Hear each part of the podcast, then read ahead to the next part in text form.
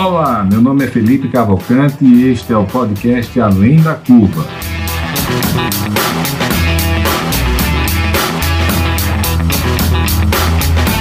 Uma realização da DIT Brasil e da Match Academy.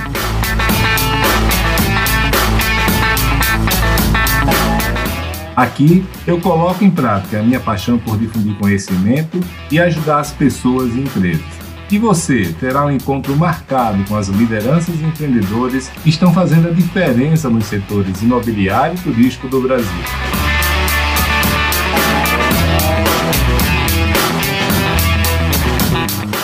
Você já conhece a ADIT Brasil? A ADIT é a entidade de atuação nacional nos segmentos de comunidades planejadas, loteamentos, desenvolvimento urbano, multipropriedade, time sharing e investimentos imobiliários. Nosso foco é a capacitação do mercado e a geração de negócios para nossos associados Acesse o site www.adit.com.br e conheça nossos conteúdos, eventos, cursos e missões técnicas. Junte-se a nós, aumente seu network e faça grandes negócios.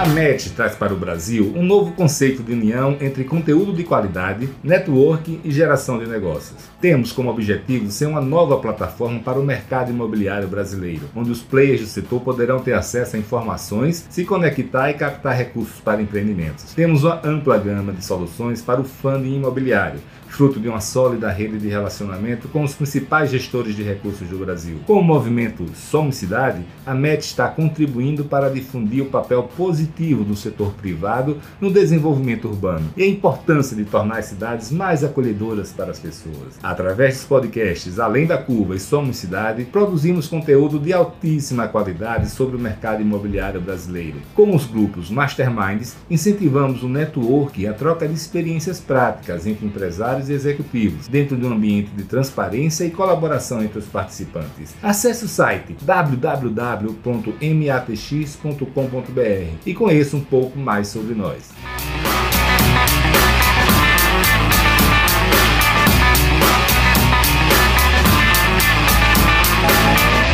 Olá, amigos! Tudo bem com vocês? Hoje nosso convidado é mágico e especial. Chegou a sua hora, Martim. Martim é superintendente da DIT e ele é responsável por fazer acontecer tudo isso que vocês acompanham na DIT.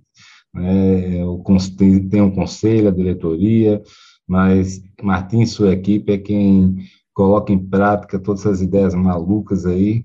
E hoje é um enorme prazer, Martim, estar com você aqui, meu irmão.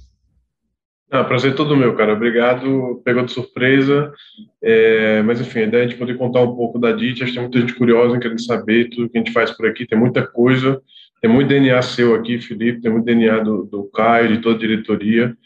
É, espero que seja um papo legal para todo mundo. Legal. Como cara de comunicação, não vai ter problema para você, né? Não, é, graças a Deus, né? Eu gosto. Esse background de comunicação, acho que eu, quando eu fiz faculdade, de publicidade, né, eu acho para mim ficou muito claro assim, todo mundo precisava passar em qualquer curso devia ter uma matéria pelo menos de comunicação lá é, para as pessoas poderem falar, se comunicar, escrever bem, ter uma noção de, de, de storytelling, de função, de estruturação de ideia. Acho que o background de comunicação é muito legal, me ajuda muito e pelo menos no meu dia a dia aqui apesar de não trabalhar hoje diretamente com comunicação, mas o background está permeando tudo ali. E, a gente outro dia comunica, comentava aqui com o Fabiano, que é um, que é um amigo, parceiro nosso aqui, como muita gente ainda peca na comunicação, no básico da comunicação, muita gente ainda não, não, não se atentou à importância disso. Então, sim, ajuda muito, cara. Cara, e falando de comunicação aí, né? É, eu me lembro que você é professor, não é isso, de, de, de da universidade. Explique um pouquinho para a gente mais é, como é que você foi parar aí nesse mundo, cara. Bacana, é, eu me formei em publicidade, estudei publicidade, fiz a graduação lá, trabalhei alguns anos, é, cinco anos como diretor de arte em agências, né? Basicamente a criação a gente divide ela em, em diretor de arte e em redator. O redator normalmente é o cara que ganha melhores salários, porque é um cara que tem mais ideia, um cara mais de conceito e tal. O diretor de arte executa a parte visual e, evidentemente, hoje se reorganizou para também dar saída a ideias. E aí trabalhei uns 4, 5 anos com isso. É, uma hora eu cansei, enchi o saco de ficar fazendo anúncio de jornal, de VT para televisão, ou outdoor. A rotina dentro de agência é muito extenuante, assim, é um constante clamor pela criatividade, o tempo todo buscando ideia nova. E depois se faz quatro, cinco anos a mesma campanha, sei lá, Unimed entendi aqui, dia do tabagismo, cinco anos a mesma campanha, a das mães, a mesma coisa, não, não tem perspectiva. E aí, então, eu entrei, numa crise existencial, disse, não, vou mudar, e a educação sempre foi uma coisa que sempre me brilhou, me brilhou né? A nível de filosofia, a nível de educação e, e tal. E aí fui lá, fiz uma pós-graduação e migrei totalmente. Virei professor, fui dar aula e continuei como freelancer, trabalhando na pegada um pouco mais design, porque eu conseguia selecionar muito mais a dedo os jobs, as campanhas, os clientes e tal que eu tinha mais interesse em fazer e não precisava aceitar qualquer coisa que entrava numa, numa pauta de uma criação de uma agência. E aí passei mais uns quatro, cinco anos trabalhando como, como professor. Uh, depois entrei para pós-graduação também, dei mais uns três anos de aula de pós-graduação em mídias digitais. E, e, pronto, e aí depois recebi um convite na época sua, seu, junto com o Lucas, que eu também chegou uma hora que eu, porra, educação não vai, o salário não é legal, é, é muito, muito estressante também. Uh, enfim, é muita demanda, muita coisa, e não, não funcionou. Olha, esse cara não funciona. E aí casou que estava abrindo um núcleo de, de conteúdo na DIT, e, e, e, eu acho que uma das viradas de chave que a gente teve foi esse núcleo, exatamente esse núcleo de conteúdo que a gente fez. E aí, na época, eu recebi esse convite de entrar na DIT, e aí passei dois anos aqui como, como gerente de conteúdo da DIT, para depois assumir a posição de, de executivo. Tá quanto tempo aí, Martim? Cara, acho que tá indo para quatro anos já. Já? Três cara? anos de alguma coisa já. Tempo passa, tempo voa, meu irmão? Caramba, cara. E, e, me fala aí, cara, assim, uma coisa que você não falou é, é, onde é que você se formou, onde é que você trabalhou e onde ah, é eu... a gente está, né? Que, que é Maceió. Então, Exato. O, o, as pessoas estranham muito, né? Ficam surpresas, intrigadas, querendo entender melhor como é isso, que uma entidade nacional está sediada em Maceió. É, fala aí para gente disso, cara, no dia a dia, como é que isso funciona, assim, se, se funciona, se não funciona. É, é, realmente é uma surpresa. Quando a gente fala que o escritório é Maceió, ninguém acredita muito. E a história disso, evidentemente, é que ela nasceu aqui no Nordeste, o, até onde eu sei, sempre o único escritório foi aqui em Maceió e continuou aqui, é, em razão óbvia do Felipe aqui, e a equipe continuou. Quando o Caio assumiu, a gente tinha equipe montada, estrutura, a coisa estava funcionando, então não, não, não, tinha razão de tirar daqui de Maceió. É, é, então, assim, acho que a pandemia, cara, falando já de, de, pandemia, a pandemia ajudou a gente, porque o normal era uma vez por mês estar viajando para São Paulo, fazendo reunião, nosso comercial viajando muito também, rodando o Brasil inteiro para fazer reunião, aproximação, e aí, e aí nosso ponto fraco, basicamente, era a distância com o centro com São Paulo, para poder estar no, no, dia a dia ali acompanhando a turma, participando de reunião, indo para escritório, sei lá, fazendo happy hour, etc. Aí, quando caiu a pandemia, a gente, na verdade, que eu sentia que a gente ganhou muito fôlego, porque acabou, acabou a ciência física. A gente, é, tá, estando aqui, estando no Japão ou em São Paulo, era a mesma coisa. Reforçado a isso, cara, o lance do digital, uh, acho que a turma aqui é muito nova no escritório, então o digital também foi um potencial muito forte que fez a gente, uh, assim, brigar de igual para igual com qualquer empresa em qualquer lugar do mundo, que faz qualquer tipo de conteúdo, uh, oferece qualquer curso, porque a gente está no mundo agora e conectado. Então, sim, acho que é, geral é isso. Cara, e tem desafio, tem, tem, quais são os pontos negativos de ficar aí? Cara, de Maceió, uh, não sei, cara, não sei se a, a pandemia hoje está tá, tá tudo tão é, integrado que eu não, eu não, sinto mais diferença nenhuma absoluta em estar tá aqui ou tá, tá fora, em qualquer outro lugar. Eu acho que a equipe ganha, porque a gente tem uma qualidade de vida muito legal em Maceió, ainda tem, é, mas só o ponto negativo seria um, o não poder participar tão assiduamente de alguns encontros, estar mais no dia a dia com a turma, porque realmente hoje quem lidera, quem puxa o ritmo das grandes empresas, a maioria está em São Paulo. Então isso gera um pouco. Depois tem uma certa, que eu acho que o nordestino tem uma, uma, uma baixa autoestima em relação a si próprio, em relação ao resto do Brasil. Né? Tem os amigos meus que foram para São Paulo, quando chegaram lá com sangue nos olhos, achando que eram piores do que os outros, E o feedback sempre é, não, cara, você está muito bem, você está melhor do que a turma daqui. Você vem com gás, como que a turma daqui está acostumada a ter fácil, então a turma vem com gás que quando chega lá ele se destaca facilmente. Pelo menos todos os meus amigos que foram para São Paulo, todos sem exceção, se deram muito bem, porque foram muito com essa mentalidade devedora. Eu estou saindo no lugar pior e eu preciso compensar isso quando eu chego lá, né? Isso eu já tinha percebido na minha vida, né? até porque quem está disposto né, a sair dessa zona de conforto, é, é ambicioso, está tá querendo né, conquistar algo na vida, né, vai para lá para um, uma nova vida, nova realidade dessa, o cara tem sangue no olho mesmo, o cara, o cara, o cara realmente está afim de, de fazer o diferente, né, sair do, do lugar comum, então, isso eu percebi realmente, né? Eu sempre brinco, né? Já pensou se a gente tivesse dinheiro que tem em São Paulo aí Maceió, ia ser uma loucura. É verdade. Cara, tem muito papel nisso, porque a quantidade de talentos que você já é, apresentou para o Brasil a partir daqui de Maceió, de gente que iniciou, porque Maceió as empresas são relativamente pequenas, é muito difícil ter um. Ou seja, são poucas posições de empresas nacionais ou multinacionais que tem na cidade. A maior parte são empresas familiares. E, portanto, fica naquele ecossistema ali e tal. Mas acho que a partir da DIT, a DIT foi um trampolim para muita gente, para duas coisas. Acho que um, para perceber isso, que tem muita gente boa aqui em Maceió no Nordeste, dá para brigar de igual para igual, e outra gente que, a partir da DIT, catapultou e foi para outros lugares, hoje ocupa posições é, grandes de destaque, enfim, você conhece muito bem isso. Ah, muito legal isso. Mas você teve, teve, já sentiu alguma vez algum preconceito, Martim? Dizendo que é Maceió ou só brincadeira não mais? Cara, não, eu acho que é pior com ser argentino, na verdade. Ah, ser argentino, aí, aí rola, aí rola. Mas é brincadeira, cara. Não, não, não, não sinto isso muito. Sabe, eu não sei até que ponto isso é real preconceito, é mais brincadeira. Eu, particularmente, nunca me senti de nenhuma forma incomodado ou achei que alguém me diminuiu em razão disso e tal. É, certamente pode ter gente que não teve essa experiência, que talvez tenha um sotaque um pouco mais carregado, é, um aspecto físico um pouco mais característico, vamos dizer assim, que rola esse tipo de preconceito. Com, comigo, nunca senti, graças a Deus. Tá. Cara, você falou aí de argentino, não sei se a turma entendeu, mas conta aí um pouquinho da tua vida, é muito bacana aí, né? O, o, o Martim, ele é argentino, e como é que você veio parar em, em Maceió, cara? Cara, meus pais, uh, meu pai morreu agora no, no, início do ano, em março, mas minha mãe está viva ainda. Meus pais sempre foram pessoas muito uh, como é que posso dizer assim, meio nômades, assim, sempre gostaram muito de viajar. A paixão do meu pai sempre foram os barcos, os veleiros, a vela mesmo.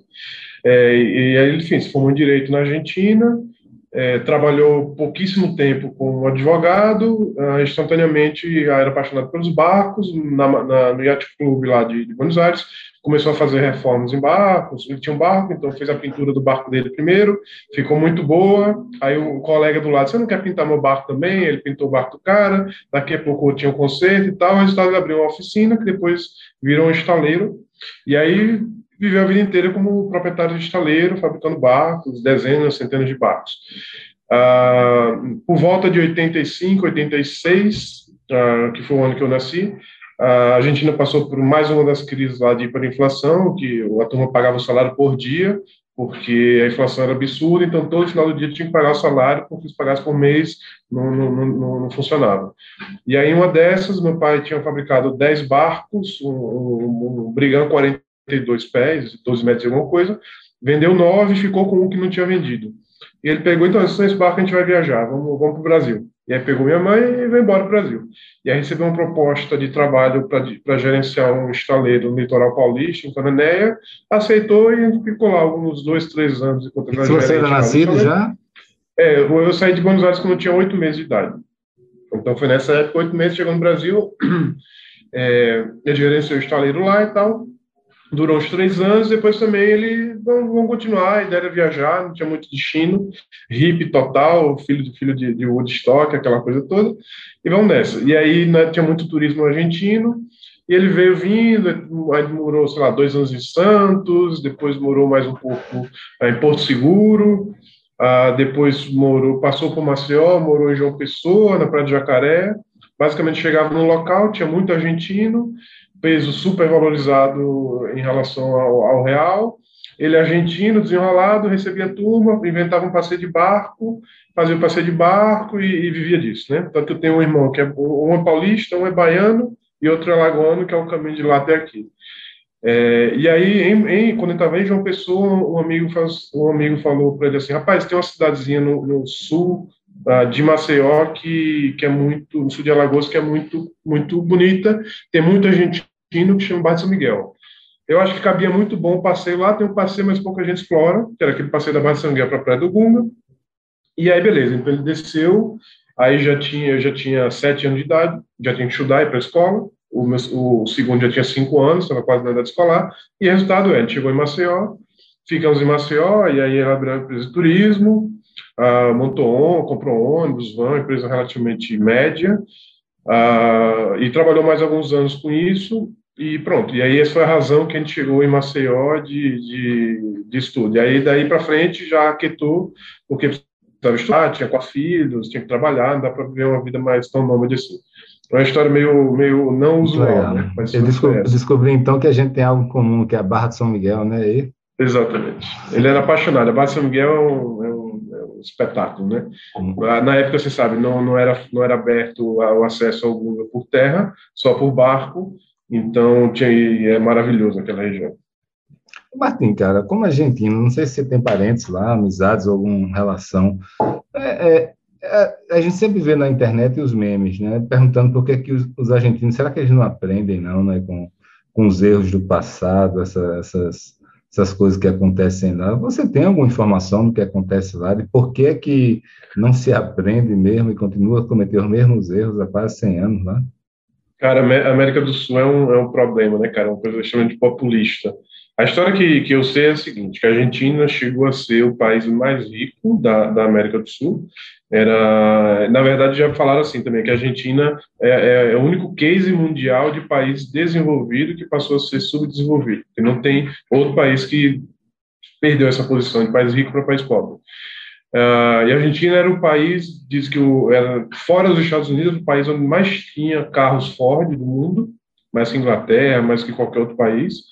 Uh, tinha tanto, na Segunda Guerra, tinha tanto ouro, de fala, tinha tanto ouro no, no, nos no Banco Central argentino que ficava nos corredores, que não cabia. A Argentina basicamente alimentou a Europa uh, durante a Segunda Guerra. Lá teve um presidente que uh, ele basicamente ele diz assim: se você me der um livro, um copo de leite, eu formo a nação. E a política dele era essa. Então ele formou a educação, reduziu o analfabetismo para 1% através disso, de alimentação e educação para as crianças. E aí gerou um país, a, a cultura argentina, a, a história argentina, a, a, arte sempre foi muito muito boa, né, de muito alto nível, em razão de uma boa base de educação.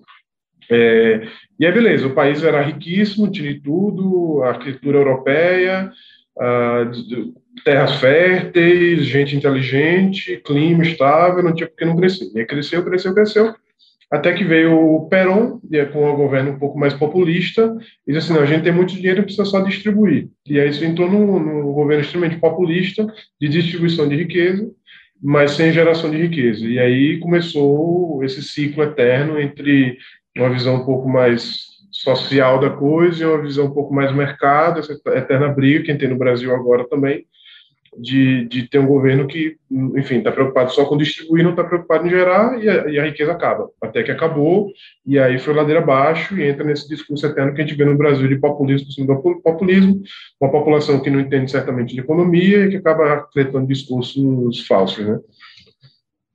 Bacana, cara. E, e vamos, vamos voltar, então, pouquinho aqui para a DIT, né, que essa questão da Argentina eu sempre me questiono, tá certo, o Brasil também é, não é para iniciantes, né, mas lá, meu amigo, a gente de vez em quando tem algum governo mundialzinho aqui, né, que bota no rumo certo, depois vem um que estraga, é, mas é complicado.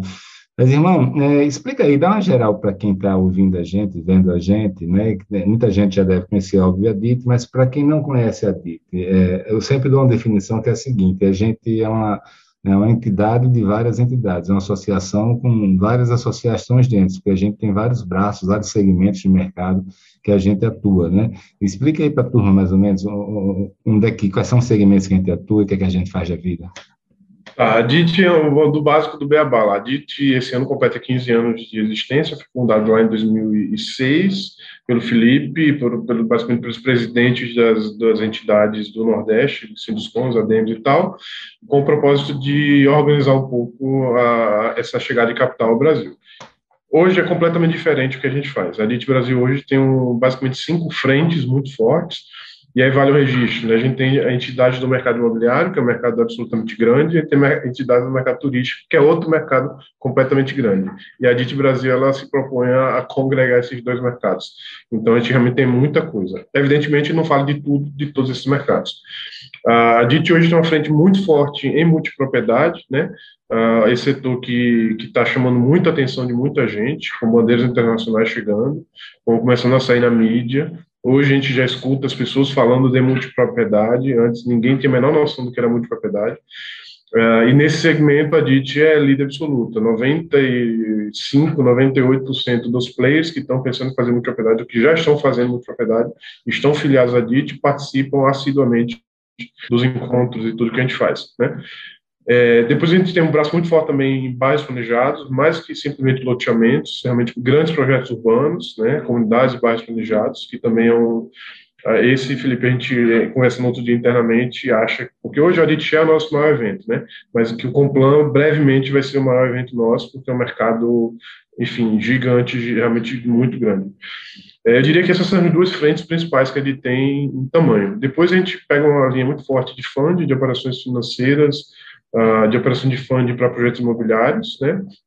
Isso também tem uma marca muito forte que está concentrada em São Paulo e a DIT tem uma responsabilidade muito grande no papel de, de trazer isso para fora de São Paulo, né? Hoje, com muita felicidade, a gente já consegue ver empresas uh, bem maduras a nível de governança aqui. Alagoas, por exemplo, é o segundo é, menor estado do, do Brasil e, por exemplo, falando com a Camila da Habitat, estava fazendo uma operação com, aqui com um player local, ele falou, cara, a melhor operação que eu tenho no Brasil roda aí em Lagoas, a nível de governança, a nível de estruturação, de responsabilidade, de, das coisas claras como tem que ser, né?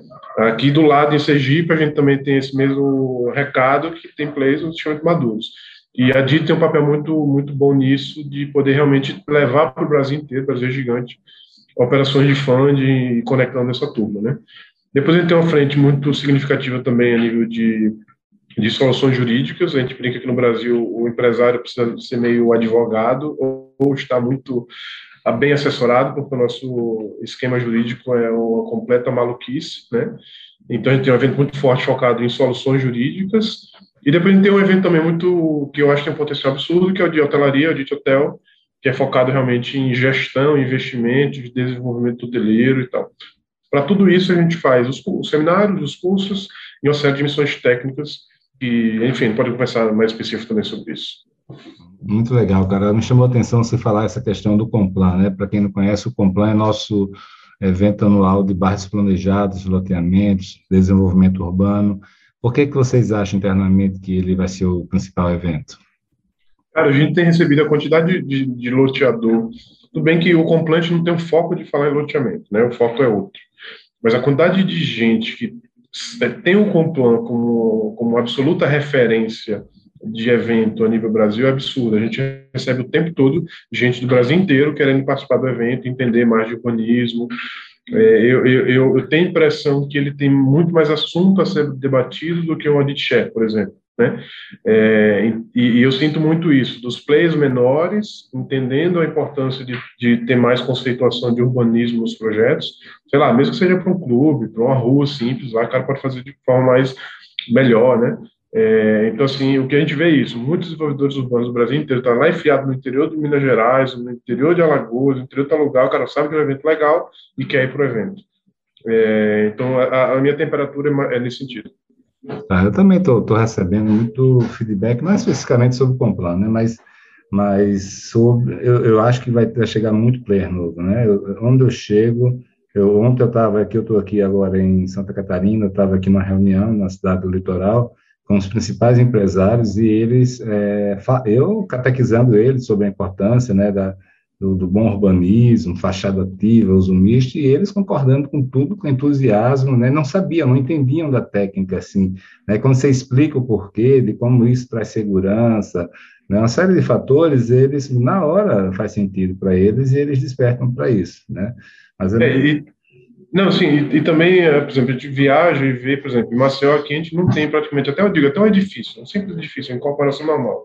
Em Maceió é o padrão de sempre, todos os apartamentos iguais, o máximo de dar possível que der, tudo com o mesmo pé direito, tudo exatamente igual, esqueminha, parquezinho, tudo sem graça nenhuma, né? Quando a gente viaja para fora de Maceió, a gente vê que mesmo num edifício em comparação normal, dá para fazer uma fachada ativa, um nicho, muita mais coisa.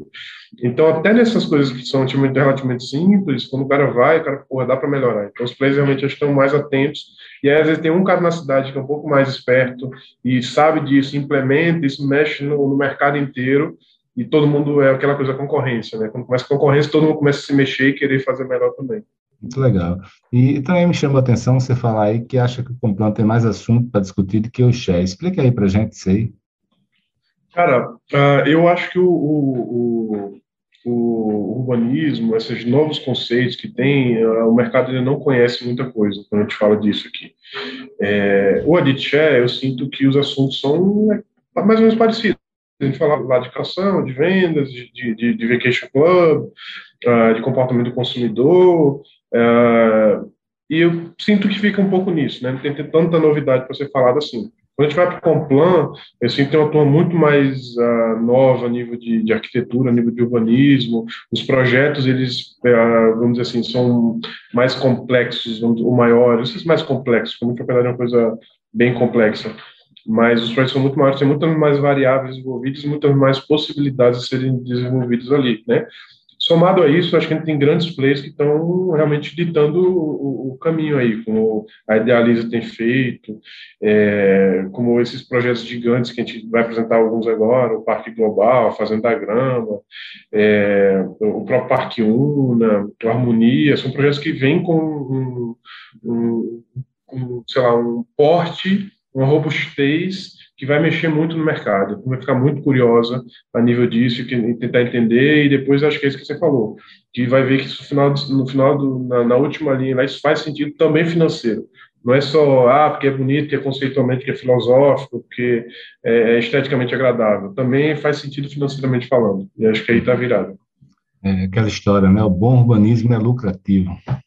É exatamente isso. Tá. E, e, irmão, você tem falado aí, sempre que a gente fala de um setor, você se refere ao evento, né? No final das contas, a ADI tem uma entidade de eventos? É, pois é, essa é uma discussão aqui que a gente não quer ser uma entidade de eventos, né? A gente faz eventos, mas o evento, na verdade, acho que ele é o meio para o fim que a gente quer. O fim que a gente acredita, eu acho que é uma das coisas mais antigas do, do mundo, que é poder unir pessoas e que as pessoas se encontrem, criar momentos para integração entre as pessoas, né? É, então, assim, a DI tem um braço muito forte. Hoje a gente tem seis seminários anuais, o que é muita coisa para uma equipe de 10, 11 pessoas, né? E viaja o Brasil inteiro fazendo isso. Mas o evento, ele simplesmente é o, o, meio mesmo, assim. O fim que a gente acredita é esse, unir pessoas do mais alto nível possível, com as melhores ideias possíveis, no ambiente mais propício possível. Acho que esse é, é basicamente natural. A gente faz isso, é como, sabe, a química, colocou a química, no, os, as fórmulas corretas, pronto, naturalmente a coisa acontece. Uh, e acho que às vezes nem a gente tem a dimensão exata da quantidade de negócio, a quantidade de impacto que, que isso gera no Brasil, no mercado, nos empregos, a quantidade de negócios que acontecem a partir dali.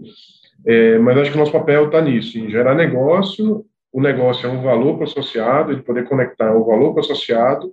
E, por outro lado, acho que tem muita questão da educação, realmente, da capacitação, de trazer o que é melhor do mundo Uh, você fez isso muito aqui, de peraí, quem é o maior cara disso aqui no mundo? É fulano de tal. Vamos trazer fulano de tal para cá para o Brasil, para participar, para fazer um livro, para curso, para participar do evento.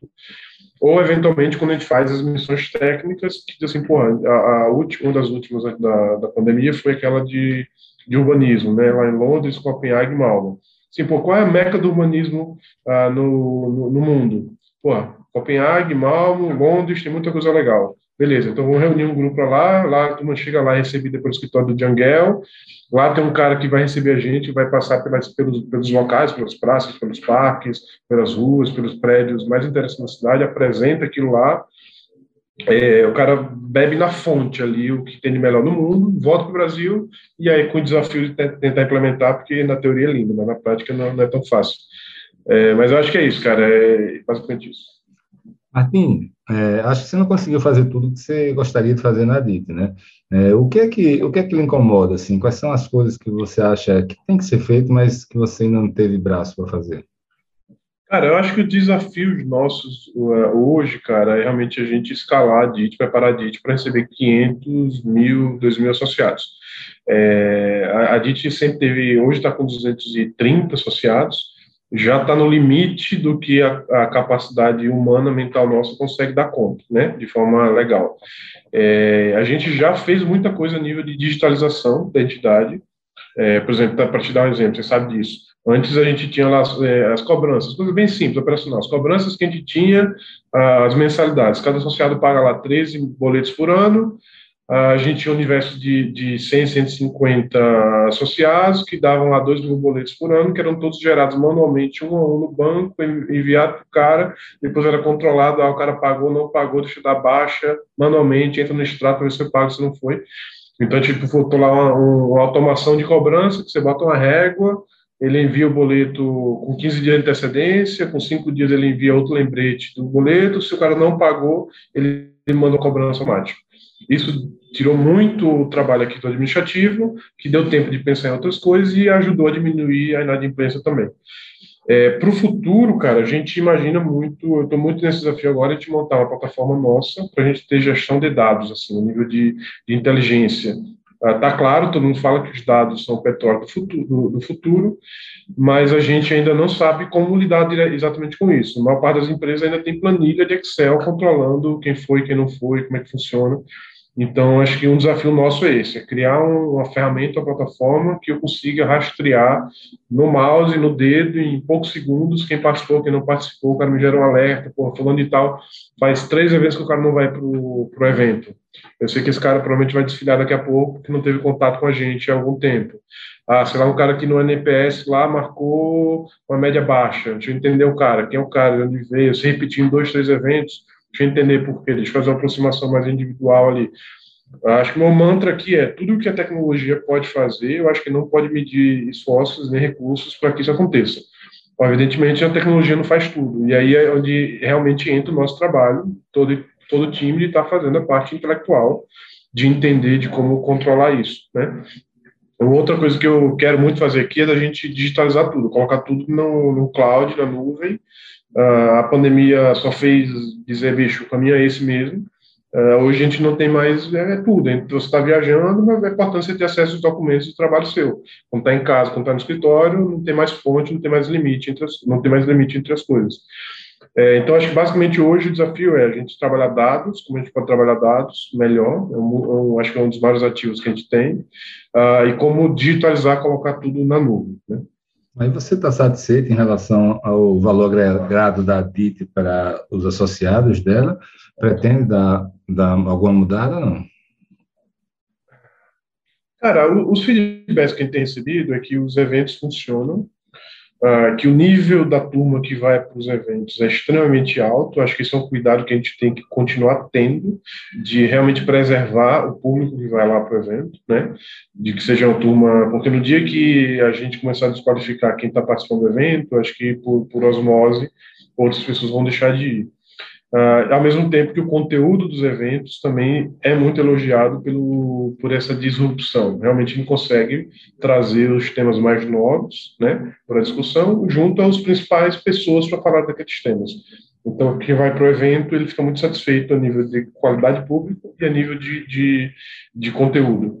É, o que a gente acha que gente pode ter muito é realmente um, um relacionamento mais próximo com os associados. Gente está passando dos 30 associados e fica praticamente humanamente possível a gente saber na, no detalhe quem faz o que, qual a razão, qual a necessidade do cara. Né? Então a gente tem pensado sim fazer é, ter, ter um, uma equipe, um núcleo específico focado em relacionamento com o associado, basicamente ser aquele cara que bicho, eu estou à disposição sua, você precisa, o que eu posso fazer para te ajudar? Às vezes é uma coisa simples. Ah, eu queria bater um papo com fulano de tal. Beleza, vou falar com o cara, deixa eu alinhar, conseguir essa conversa. Ah, às vezes é uma coisa, pô, eu queria, tô, sei lá, tô num momento aqui de maturação, quero ver uma operação financeira. É, beleza, a gente marca lá o call com quatro, cinco players no mercado imobiliário que ele vai é, apresentar lá e, enfim, fechar o um negócio. isso é bom para todo mundo. Então, a gente tem pensado nisso, em criar uma frente de aproximação com o associado, que a tecnologia faça toda a base, e o que a tecnologia não pode fazer, acho que a gente tem que ter equipe para poder fazer. Legal, cara. E uma coisa que, que eu sempre vejo comentar em relação, os funcionários comentarem, né, especialmente os novatos, é, na DIT, é a diferença brutal do público, né? Você sai de um evento para o outro, não tem nenhuma correlação. As pessoas que estão em um evento não são as que estão no próximo, e, e por assim vai, né? O público jurídico, de repente, não vai para, para o evento de, de multipropriedade, que não vai para o evento de urbanismo. É o único que acho que deve ter uma congruência maior aí, é, um, é, é o de, de, investimentos, né? O de fundo, a DIT Invest. É, isso aí na prática tem, é, aumenta o desafio para vocês aí, seja em patrocínio, seja em, em organização mesmo, em relacionamento? Cara, dá um, a gente brinca que a DIT, para todo mundo assim que entrou na DIT, é uma universidade, não é nem universidade, é uma pós-graduação da melhor do mundo que existe aí, porque realmente quem entra na DIT precisa estar com a cabeça muito atenta, porque realmente são bichos completamente diferentes de uma hora para outra. Uma hora você está falando de fundo, você está falando de, de, de, de, direito imobiliário, você está falando de multipropriedade, você está falando de urbanismo, tudo na sequência, emendado no outro e tal. Então, é um desafio, sim, da, da, gente poder acompanhar e, ao mesmo tempo, estar tá na ponta disso tudo. É, acho que sim é um desafio. Aí um parênteses, não, não, sei se você sabe isso, eu fui apresentado, ou melhor, você foi apresentado a mim da seguinte forma, esse bicho foi o Lucas na época, ele falou, bicho, conheço poucas pessoas que manjam de tantas coisas distintas ao mesmo tempo, imagina, você manjar de direito imobiliário, você manjar de multipropriedade da Michel, você manjar de urbanismo, o novo urbanismo, que é o melhor no mundo, você manjar de associativismo, qual é o papel de, de juntar pessoas, grupos, empresas para desenvolver, manjar de hotelaria, uh, tudo numa única pessoa e manjar tudo. Eu, eu, eu, sei quem é, o Felipe. O Felipe manja muito bem disso tudo. É, então, assim, é, um, é um, realmente um desafio absurdo. O que a gente tem muito, muita sorte, cara, que com a gente tem associados que são os melhores que tem no Brasil fazendo isso. Então, a gente, eu me, me, me, utilizo muito o conselho de entidade, por exemplo. Tipo, vamos fazer lá, vamos fazer uma audit check, fala de multipropriedade. Beleza. Tenta juntar essa turma, suga o máximo possível desses caras, aprende, cada reunião é, um, é uma mentoria praticamente, aprende tudo que puder, e aí o nosso papel é mais de, de filtrar isso tudo, ajustar aqui e ali, isso a mesma coisa para as outras coisas, né? Essa é uma curiosidade que eu tenho. Você hoje é uma pessoa que é, é mais um executivo que faz acontecer, ou também hoje você consegue entender do, dos segmentos que a DIT atua? É, hoje realmente meu papel ele é, eu estou muito mais focado no, na operação daqui do dia a dia, pela quantidade de volume que a gente faz das coisas. Meu foco hoje é realmente entregar e, e fazer com que as coisas a, aconteçam. Isso por um lado tem a parte boa e a parte ruim. Acho que a parte ruim é que realmente falta tempo de planejamento, de perspectiva e porra, vamos fazer isso aqui, criar novas frentes. A gente prefere, ou não é que prefere, mas a gente em primeiro lugar, a gente dá saída bem, um nível muito bom de excelência o que está acontecendo. Quando a gente consegue, vai além, cria novas frentes, como a On Demand, que a gente criou, que era um, um canal ah, com conteúdo e tudo mais. A parte boa é que a gente, é, por estar na operação, a gente fica muito próximo, sabendo o que está acontecendo tudo lá.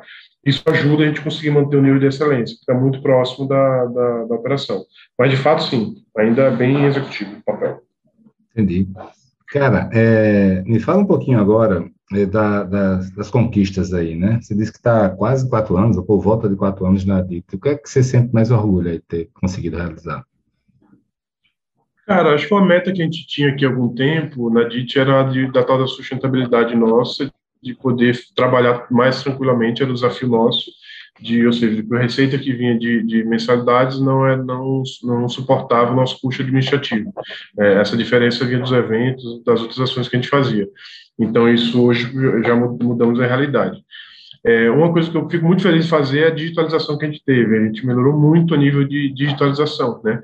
A gente hoje tem um site que funciona muito bem para a gente. Às vezes são coisas simples, como por exemplo um formulário que a gente era um formulário preenchido à mão que o cara tinha que imprimir o formulário, preencher a mão, depois assinar, escanear e mandar para a gente. Hoje é um formulário digital com assinatura digital. É, acho que é um dos pontos que tem feito, inclusive, aumentar o, nível, o número de associados, que a gente simplifica as coisas, né? Acho que a gente melhorou muito na questão de comunicação, acho que meu background de comunicação ajudou nisso, né? Hoje a gente tem, a gente basicamente usava e-mail marketing geral para todo mundo e as inscrições vinham disso. É, hoje a gente tem uma segmentação, uma sofisticação muito grande na nossa base lá, quase 15 mil leads, ah, como a gente segmenta isso? A gente tem uma segmentação só de multipropriedade, tem uma segmentação de funding, de investimento imobiliário, tem uma segmentação de direito imobiliário, tem segmentação de hotelaria, segmentação de arquitetura, e foi criado um evento novo, um conteúdo novo, uma segmentação de urbanismo e uma segmentação de associados. Então, a gente hoje consegue trabalhar com muita mais assertividade. Eu quero falar com o associado, eu consigo mandar mensagem só para o associado. Eu quero falar com o cara de multipropriedade aqui, porque eu tenho um curso específico para o cara. Eu consigo falar com o cara diretamente.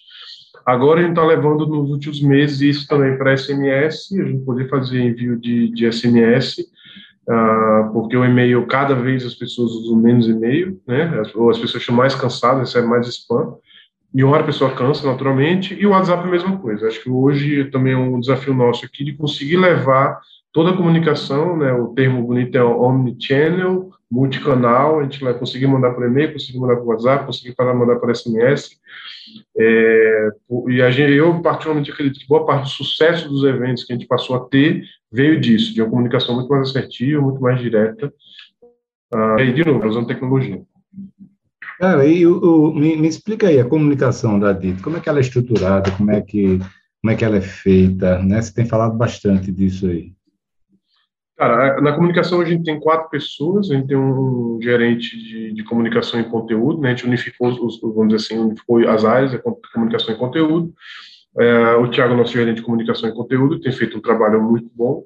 A gente tem um cara, o Felipe, que é um cara de conteúdo de escrever, isso é uma mudança que a gente fez também. A gente tinha um jornalista focado em escrever texto jornalístico. É, mas pelo tipo de trabalho, a gente precisava de um cara, mais um copywriter, um redator publicitário, que ele consiga escrever coisas jornalísticas, mas que ele consiga fazer um, uma mensagem publicitária de um vídeo de SMS, de um título de e-mail, de uma peça publicitária e tal. Depois a gente tem um cara de estratégia de marketing digital, que é hoje uma das pessoas mais chaves que a gente tem, precisa ter, que é um cara que faz toda a, a, a estratégia de rede social, de funcionamento, o cara que vai receber na, sei lá, na rede display do Google, quando ele pesquisar a palavra multipropriedade, ele vai receber lá o site da DIT, ou de um evento, ou de um webinar, dependendo do que gente estiver fazendo, né? Aí esse mesmo cara tem uma forma de captar o cara, quando o cara abre o Instagram dele, ele recebe o impulsionamento da DIT, do que está acontecendo, ou ele recebe a página, ou a entrega orgânica lá, o Instagram, que hoje é a principal rede, entrega lá mais ou menos 15% dos seguidores só. Eu faço uma postagem, mais ou menos 10 a 15% recebe aquela postagem apenas. Se eu quero ampliar para os outros 80%, eu preciso pagar. Como é que eu faço isso? Então, tem um cara de estratégia digital focado nisso. É, depois a gente tem um, a gente tem uma diretora de arte ah, que faz toda a parte de as peças gráficas da, da, da DIT. Então, assim, e a gente realmente é muito elogiada pela comunicação que ela tem. A gente recebe muito feedback nesse sentido e a gente fica muito feliz por isso. E, e, eu já tive algumas entidades nacionais, né, as maiores, sempre me questionaram, perguntavam, Felipe, como é que vocês, os seus eventos são muito bacanas, como é que você faz? Mandar equipes para fazer benchmark conosco, e me, me explica aí, como é a estrutura do setor de, de eventos? Ah, no, no, evento, agora a gente tinha uma pessoa no setor de eventos, agora com esse Roger de um evento por mês, a gente contratou uma segunda pessoa. Tá de sacanagem, né? Era uma pessoa. A, turma, a turma não consegue compreender isso. Né? É, exato, exato. Não, isso, isso, é uma coisa, cara. É um parênteses. A DIT tem uma cultura, é muito impregnado por você aqui, de excelência. Assim. A gente sempre tem uma mentalidade de, de realmente de excelência. Assim. Ah, conseguimos fazer. Está sempre uma régua alta, sempre a régua alta, e se alguém faz no mundo, porque a gente pode fazer também. Então tem esse DNA muito forte, e é só por causa disso que a gente consegue rodar o que roda com 10 pessoas aqui.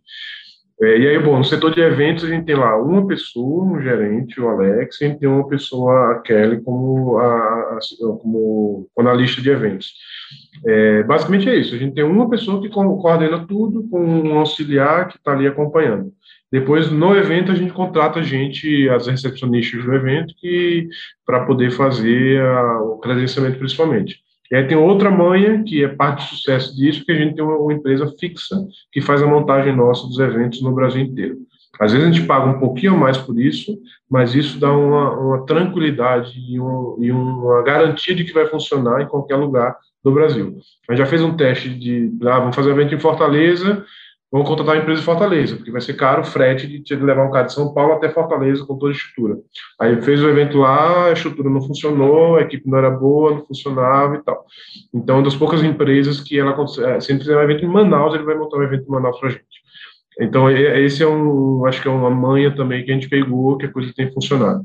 Se realmente precisasse contratar em cada cidade que a gente faz o evento, uma empresa local, a chance de dar erro ou de não ter um padrão de uniformidade entre os, todos os eventos era, era absurdamente grande. Cara, isso me chamou a atenção o seguinte, a gente faz eventos no Brasil todo e são rotativos, né? A gente não faz um evento, fora o de São Paulo, que é mais ou menos, tem, é em São Paulo todo ano, lá de Invest, que os fundos, os gestores estão lá, os demais a gente faz rotativo, né?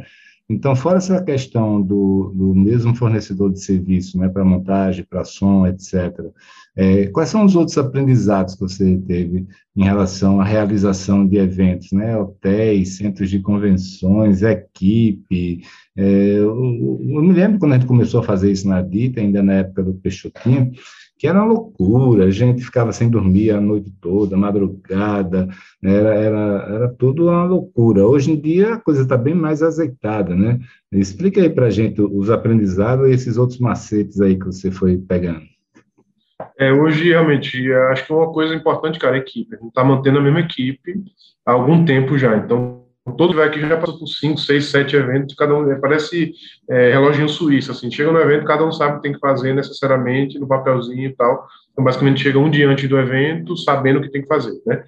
É, uma coisa que a gente aprendeu muito é que hotel realmente faz muita diferença, o nível do hotel, a nível de estrutura, a nível de serviço, ah, às vezes a gente prefere escolher mais do que é, a cidade realmente pelo hotel, porque isso faz muita diferença na experiência do cara lá ponto. Ah, com Desculpa só para explicar melhor, em vez de decidir onde vai ser o meu evento, em qual cidade, e depois de, é, definir o hotel na cidade, você decide primeiro qual é o hotel que vai ter. Né? A cidade é, também, vem... Um... É, é, exato, não, não, vou dizer que é sempre assim, porque às vezes, porra, tem aquela cidade, aquela praça é grande, significativa por esse aquele motivo. Mas no mundo ideal é esse, sim, a gente escolher pela estrutura, pelo local do evento. Se fizer sentido, a cidade, ou seja, se não for uma cidade que não tem malha aérea, que não funciona, que é distante, que é cara e tal, se tiver um motel, a gente sempre prefere. É, outra coisa que ficou muito clara no, no pós-pandemia, que gera uma marca dos eventos da DIT, mas no pós-pandemia, é a questão da, do quem vai presencialmente para o evento, ele realmente, eminentemente, está preocupado mais com o conteúdo, com o network ali, com as pessoas que vão estar lá junto, né?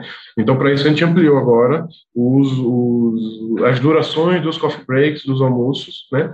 Para a turma poder realmente conversar. É sempre um desafio nosso colocar a turma para dentro da sala uh, pós-coffee break. Pô, as pessoas estão aqui, eu cansei de ouvir esse feedback agora pós-pandemia, de que eu vim para o evento, principalmente pelo network, pelo nível das pessoas que frequentam os eventos.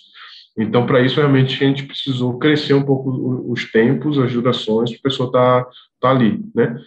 É, aí depois tem umas manhas, assim, bem básicas, assim, de, por exemplo, depois de um coffee break, ideal é ter uma sala única porque eu consigo concentrar a turma lá naquela sala. Se a gente botar sala dupla, a chance de distribuir, de ficar pouca gente nas salas é maior. É, a gente colocar no início nos finais muita gente forte. Tentar colocar um painel forte, porque isso faz a turma chegar cedo e faz a turma ficar até o final ah, no evento, né? É... Achei isso, cara, me vem a memória agora. Aí você está gastando mais energia em que hoje, você pessoalmente? Ah, Cara, agora é, eu tô, a gente tá imerso nos eventos, assim, a gente tá sempre sendo equipe, a gente parou um pouco a questão de conteúdo, em razão de focar os eventos, a gente está fazendo um evento com 400, 500 pessoas a cada 30 dias, é, a gente tem missão técnica acontecendo no meio, a gente tem um, o próprio relacionamento com o associado, que ele demanda tempo, e, e eu faço questão, todo associado, quando ele chega na entidade, ele é aprovado pelo conselho, eu faço questão de fazer uma reunião de onboarding com ele, Acho que é fundamental esse contato, então isso vai tempo, mas, enfim, não tem como não abrir mão disso, né? Ah, e outra coisa que estou sempre no radar é procurando gente boa para trabalhar com a gente aqui. A gente deve ter um, um crescimento para o ano que vem, e, fica claro, é um clichêzão, mas fica claro que sem pessoas boas a gente não consegue fazer nada. É, e, e, é isso, o que eu tenho procurado é de todo mundo que está aqui, a gente de primeiríssimo nível, que eu sempre falo para a turma, qualquer um que está aqui pode trabalhar em qualquer lugar do Brasil ou do mundo, pelo, pelo mindset, pelo, pela postura de resolução, pela busca de sempre estar tá melhorando, é, e é isso que a gente precisa, né? Então, basicamente, minha energia hoje está tá gasta. Eu, mas, apesar disso, eu me sinto mais hoje mais um, mais um, um, um, um como eu posso falar, o cara que está controlando lá a orquestra do que o cara está tocando o instrumento em si, né? É, o meu papel é meio que encher o, o saco dos caras. É, o maestro, isso. O meu papel é encher o saco do, do, da turma da comunicação. Os caras fizeram um negócio lá. Os caras, por que tu não faz isso, isso, isso? Talvez vai ficar melhor assim, assim, assim. Daqui a pouco eu vou para o setor de eventos esse cara, não, mas por que não pensa fazer assim, assim, assim, assim? Vou para lá para o nosso head de, de comunicação, de, de, de, negócio, Gabriel, mas tenta, tenta essa estratégia assim. Então, meu papel meio aquela, aquela música chata, fica no ouvido, tentando sempre puxar a turma para cima, incentivando e puxar a régua. Porque realmente quem faz o trabalho de fato da operação são os caras. Tem os caras da comunicação que montam, tem o, a turma de eventos, são eles que dão, dão saída de fato às coisas. Tá. Você falou do Gabriel aí, né? Para quem não conhece, o Gabriel cuida de, de comercial, né? Eu me lembrei também do seguinte, cara. É, como é que está sendo hoje essa adesão de novos sócios? Está sendo passiva ou ativa? Vocês estão indo atrás ou eles, ou eles estão procurando a DIT? Cara, a gente nunca teve, para você ter ideia, a gente nunca fez uma campanha de associação, ou seja, ah, nós queremos associados, estamos procurando, sei lá, toma esse benefício aqui para você se associar. A gente nunca fez uma campanha ostensiva de associação, sempre a turma que procura a gente. O que a gente fez foi facilitar esse acesso a gente. Mas, no, no, por exemplo, a gente criou um canal no site, tem um botãozinho lá, o Associe, que tem um fluxo feito, que ele basta colocar as informações, Gabriel já recebe aquela informação, mas chega auto, por exemplo, quero me associar, sou de tal empresa, tal posição, assim, assim, assim. Preencher esse formulário, ele automaticamente recebe um e-mail de boas-vindas de Gabriel com todas as informações de filiação. Gabriel não precisa escrever, parar e escrever para cara. Tem tecnologia que resolve, tecnologia manda e-mail para o cara. E-mailzinho, foto do, do Gabriel, e-mail em primeira pessoa, bem bonitinho com o Gabriel escrevendo, é e-mail que ele escreveu, mas de forma geral, de fato, as perguntas são sempre as mesmas.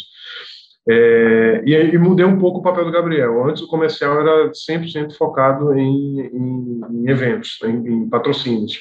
Hoje o Gabriel tem essa meta também de trazer associados para casa, é, para poder associar a turma. Mas, de fato, assim, 90% da turma que chega é por, por procura espontânea dos caras.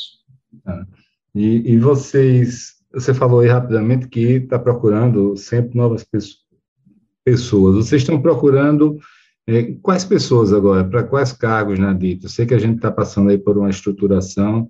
É, quais, são, quais são essas pessoas que você está procurando agora? Bacana. É, eu acho que uma pessoa é esse gestor de, de, de, relacionamento, de comunidade, é um cara que, que vai ser o cara mais gente boa do universo, que vai estar à disposição de tudo que os associados precisarem praticamente. Né? Então, então vai ser você, né, Martim? Não, é não, eu vou uma pessoa melhor, mais legal que eu, mais, mais gente boa. É, e aí então, a ideia é esse cara está à disposição. Sempre que o associado precisa de qualquer coisa, tem esse cara à disposição para poder fazer uma ponte. De, assim, de dificuldade besta de não conseguir fazer a minha inscrição porque não sei qual é o código para fazer a inscrição. O cara está lá à disposição para poder explicar o cara. Há uma coisa muito maior. Estou ah, indo para São Paulo, queria marcar reunião com uns quatro, cinco fundos para a minha operação de funding e esse cara vai lá e vai fazer a ponte, marcar, agilizar as reuniões e tudo mais, acompanhar. É, quando o cara vai se associar, fazer um onboard junto comigo, dar boas-vindas, entender o que o cara está fazendo e tal. Essa, essa é uma figura que vai ser inevitável no, nos próximos meses. Uma outra figura que a gente sente falta ainda, porque a gente tem, tem muita mais coisa para fazer, é realmente um cara de estratégia digital. O universo digital hoje ele é absolutamente grande, cheio de possibilidades. É, por exemplo, hoje é possível fazer. O cara entrou na minha página de venda lá do, de ingresso, o cara não comprou, é possível rastrear e mandar para o cara, por exemplo, cupom de desconto para o cara fazer, se decidir fazer aquilo lá. O cara gerou um boleto e não pagou, automaticamente consigo fazer, mandar uma mensagem para o cara. É, eu consigo saber se o cara gosta ou visitou tal informação, tal perfil e tal. A gente consegue rastrear isso. É, a gente consegue fazer uma segmentação muito mais fina do que a gente faria hoje. Ah, se o cara gosta de multipropriedade, ele tem interesse em multipropriedade e ele é incorporador, inclui outra variável, eu consigo mandar uma comunicação direta para o cara. ah, ele gosta de propriedade, ele tem esse interesse, mas na verdade ele é um escritório jurídico, então é outro interesse que o cara tem. A gente consegue fazer uma comunicação mais direta para o cara. É, então, hoje a gente sente falta de mais uma pessoa ainda para reforçar esse braço de estratégia digital, né? É, depois, cara, como a gente fala assim, para gente boa, a gente tem sempre uma vaga. Se tem gente boa querendo, tem sempre mercado, tem sempre oportunidade, enfim, está sempre procurando. Bacana. Cara, e você está em Maceió, a equipe está toda em Maceió, e o presidente da DIT, que é o Caio Calfá, está em São Paulo, o diretor financeiro também, que é o Rony Stefano, e o, o vice-presidente, que é o Sérgio Vilas Boas, né? É, como é essa relação com o Caio, com o Rony, com o Sérgio no dia a dia? Tá, é, funciona bem? Como é que é a distribuição de tarefas?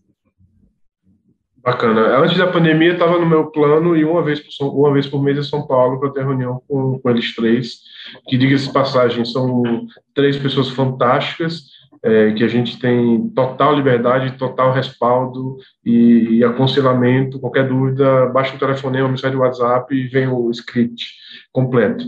Isso facilita muito para a gente aqui. É, mas, enfim, surgiu a pandemia e a gente se reúne online a cada 15 dias, 10 dias, sempre tem reunião.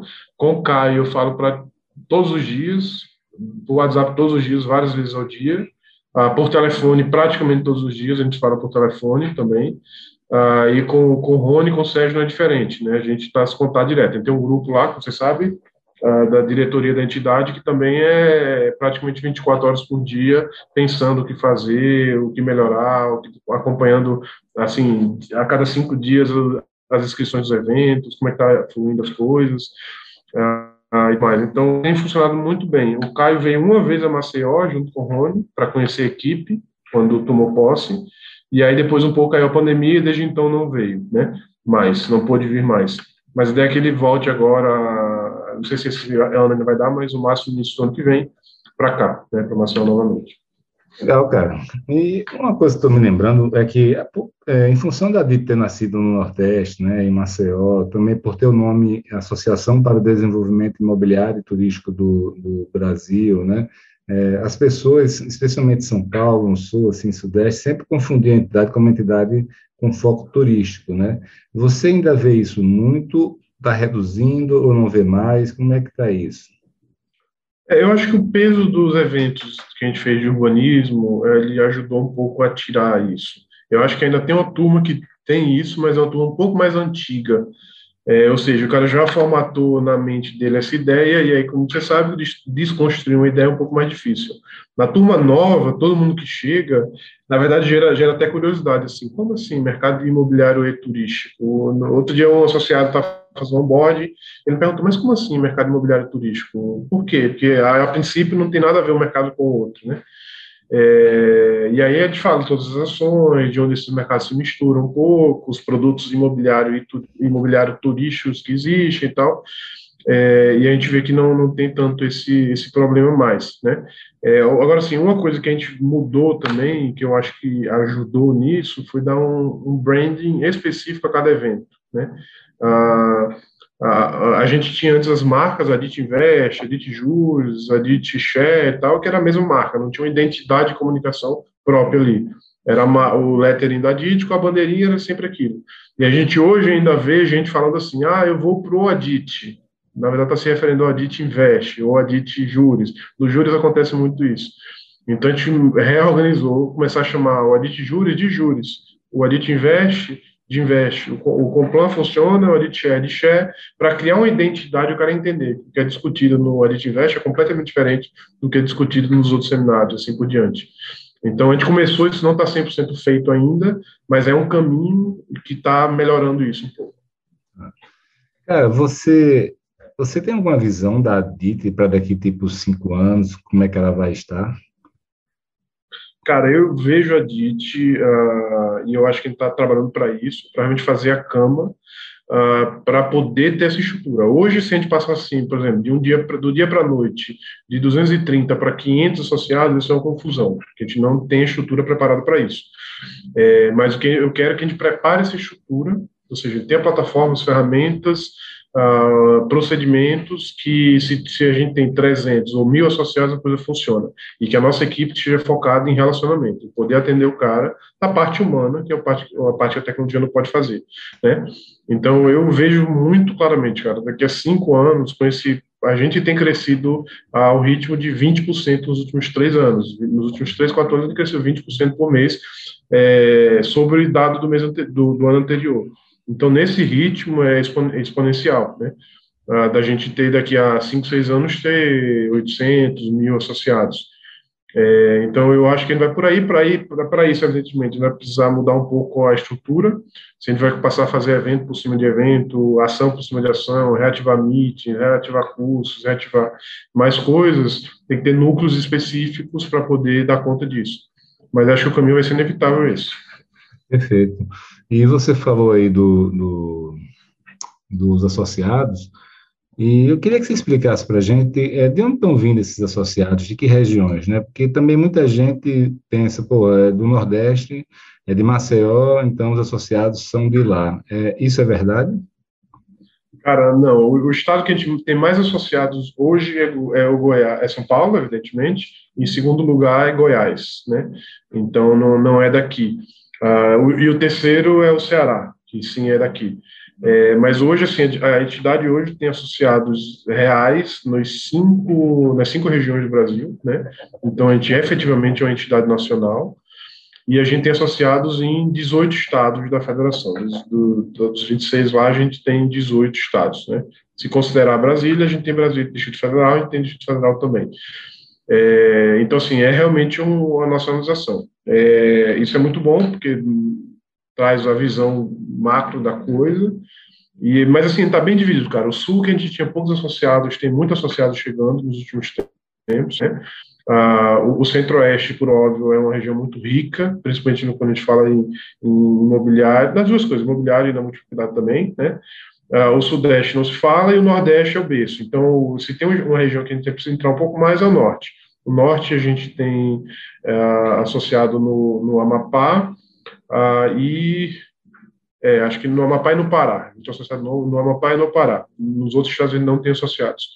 Mas, assim, realmente é isso, cara, muito forte. Nordeste, Centro-Oeste, Sudeste, Sul, e faltando um pouco no Norte ainda.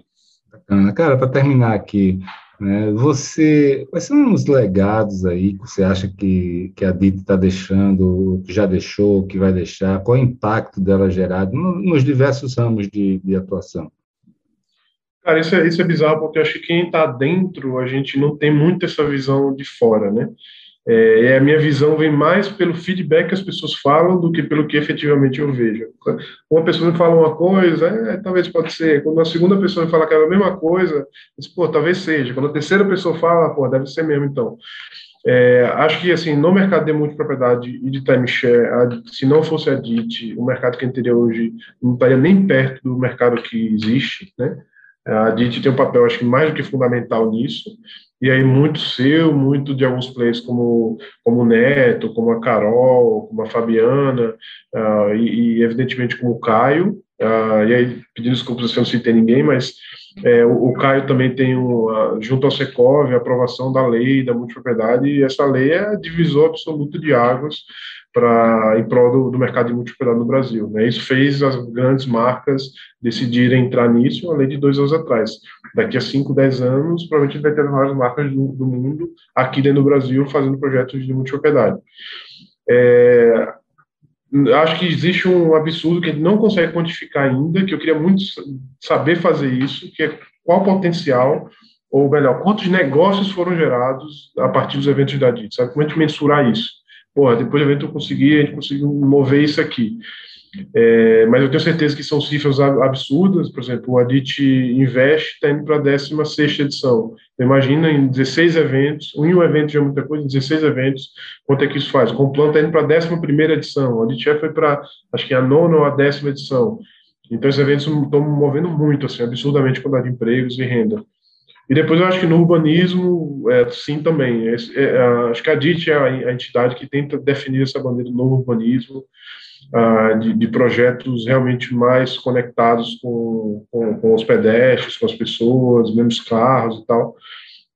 É, e também isso impactou, tem impactado os projetos ao longo do Brasil. Outro dia eu estava lendo, né, a gente vai, convidou o, o Valério lá para receber o prêmio Legado Audit dentro do Complan, e aí tava, tava lendo uma, uma, matéria com ele antiga, já de, de alguns anos atrás, de cinco, seis anos atrás, que ele recebeu um prêmio, e aí ele fala explicitamente, cara, tem um evento no Brasil que não pode perder, que é o Complan, que é o maior evento do Brasil sobre urbanismo, novo urbanismo, colocando o mesmo patamar de eventos internacionais, como o ELA e tudo mais. Então, pô, já cinco anos atrás já, já tinha essa percepção por um dos caras que é, que é um, provavelmente um dos maiores líderes aqui no Brasil sobre isso, né? Eu também, essa parte do impacto no urbanismo, acho que, para mim, é o maior legado, sabe? Porque, porque isso impacta diretamente a vida de milhões de pessoas, né? Então, o que a gente tem visto no dia a dia, de, de empresários mudando a cabeça, de legislações sendo mudadas, né, para conceitos muito mais modernos aí, né, que privilegiam as pessoas, não os automóveis, é, é, eu acho isso fantástico, né? E além disso, você esqueceu de mencionar o jurídico, né? Eu nunca me esqueço do nascimento do Adit Juris, porque a gente não conseguia fazer nada. Todas essas bandeiras da Adit são bandeiras que assim não estavam previstas na legislação, grandes condomínios de uso misto, bairros planejados, multipropriedade, mesma parte do licenciamento ambiental, um monte de coisa.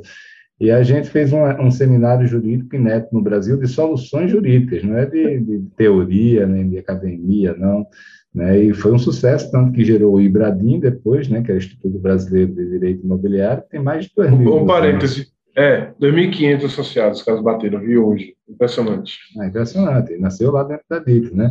Então, isso, a parte da grana, como você mencionou, o propriedade da MX, sem sombra de dúvida, então acho que está fazendo o dever de casa direitinho, viu? Mas parabéns, meu irmão. Estamos chegando aqui ao fim, eu queria agora passar a palavra para você, cara. Não, cara, só agradecer mais uma vez pela sua generosidade sempre. Uh, eu sempre falo aqui, toda vez que eu tenho um papo com o Felipe, é uma mentoria. É um, é, a gente aprende muito. E, enfim, agradecer também à nossa diretoria, ao Caio, ao Rony, ao Sérgio, a todo o conselho. Uh, a gente está muito feliz por todo o trabalho que, que tem sido feito e por, principalmente pelas perspectivas, né? É, é, um desafio a gente passar por um evento, daqui a pouco fazer outro evento, depois de três eventos e continuar tendo tesão e continuar fazendo aquilo, e continuar repetindo e subindo a régua onde você acha que não dá mais para subir a régua. É, e esse dinamismo vem muito desse DNA de vocês, de estar tá sempre querendo melhorar, trazer coisa nova, e, enfim, eu sou, só tenho a agradecer. Para mim, a DIT realmente foi um divisor de águas na minha carreira também, é, e eu só tenho agradecer. Beleza, cara. Esse é o famoso Martim Dias Langu, é o argentino mais brasileiro do mundo. Meu irmão, você está dando show de bola aí. Foi ótimo esse papo. Acho que deu uma oportunidade para todo mundo conhecer com mais profundidade a DIP, o que, o que se imagina para o futuro da DIP também, né? E também, é, através de você, um pouquinho de quem está fazendo ela acontecer de verdade, né? Tem uma equipe que é maravilhosa, né? Impressionante isso tudo que você falou aí, do, nível da equipe, né? Isso já tem, mais, mais impressionante é que isso se perpetua desde o nascedor da DIP, a gente tem conseguido sempre encontrar talentos, reciclar os talentos, e como você falou, né, saindo de Maceió para o mundo, né? Então, irmão, parabéns, obrigado, obrigado não só pela, pelo bate-papo aqui, mas obrigado por tudo que você tem feito pela DIT. Você encontrou de uma maneira e está entregando num patamar muito superior. Obrigado, muito obrigado. E só para encerrar, tá? Só falar que isso é verdade que a equipe que chega aqui acaba é, se preservando, acho que é uma cultura que tem na DIT. Eu posso falar para as pessoas assim, da importância da cultura. É mais um clichê, mas que é extremamente verdade, eu vejo cada vez mais a prática. Quando a empresa tem uma cultura de excelência, pode sair equipe, vem um, vem outro, mas a coisa se perpetua. Né? É, e aí agradecer a minha equipe aqui, né? Tem a, tem a Maria no núcleo lá de, de, de dar todo o respaldo do administrativo financeiro, com o Adrisson, Uh, tem o Alex com a Kelly na parte de, de, de, eventos, tem o Thiago, o Felipe, uh, o Marcos e a Ariane na parte de comunicação, uh, e o Gabriel como head de negócios. A gente só é o que é hoje por causa dessa turma também. Então, obrigadão aí. Valeu, meu amigo. Grande abraço. Valeu, cara. Valeu, valeu.